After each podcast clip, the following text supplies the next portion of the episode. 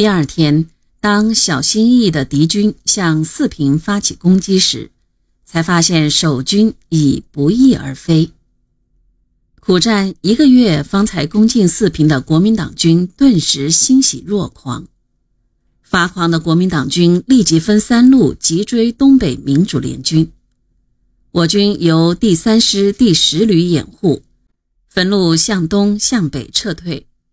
由于敌凭借机械化部队与徒步行军的东北民主联军平行前进，在东北一望无际的大平原上，其速度往往超过我军。又由于公主岭至长春一线均系平原地区。无险可守，原计划坚守公主岭、长春等城已不可能。十九日，林彪与彭真、罗荣桓和周保中等在公主岭附近的范家屯前总会合，讨论今后作战方针。讨论中，一种主张是继续坚守长春，不能再退，还要化长春为马德里；另一种主张退出长春。撤到松花江以北。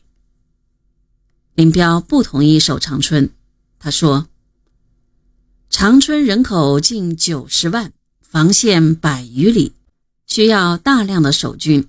如敌先围城，同时集中飞机、大炮、坦克掩护步兵攻一点，我则可能既不能守城市，又丧失运动战的机会。所以今后主力仍以打运动战为好。”罗荣桓同意林彪的意见，也力主撤退。他说：“长春、吉林都是大城市，不利于防守，防线又宽。现在部队打得很疲劳，如果守长春，敌人从梅河口沿奉集线插到吉林，就会把我们的后方打个稀烂。不但长春守不住，非退到西满蒙古大沙漠不可。”经过讨论，东北局最后决定向松花江北岸撤退，退到松花江。根据东北局的决定，东北民主联军仅以第七师一部在公主岭稍加抵抗，急行后撤。二十一日，敌占公主岭；二十三日，占领长春；二十五日，攻陷郑家屯；二十六日，攻占九台。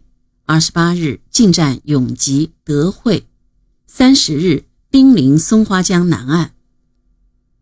一九四六年一年，国民党军在东北共占据城市五十三座，其中五月份占领二十座，而二十座城市又主要是在这十几天中占领的。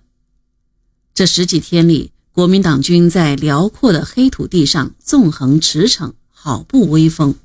达到了在东北攻势的顶峰，以后再也没有出现过这样的好景象。这段时间也是东北民主联军最为艰难的时刻，从四平撤退尚有计划，到长春撤退已有些混乱，部队疲劳，人困马乏，急需休息。有的部队减员较为严重，元气大伤，普遍情绪低落。老部队中逃亡，新部队中叛变时有发生。更为严重的是，干部中也出现了叛变事件。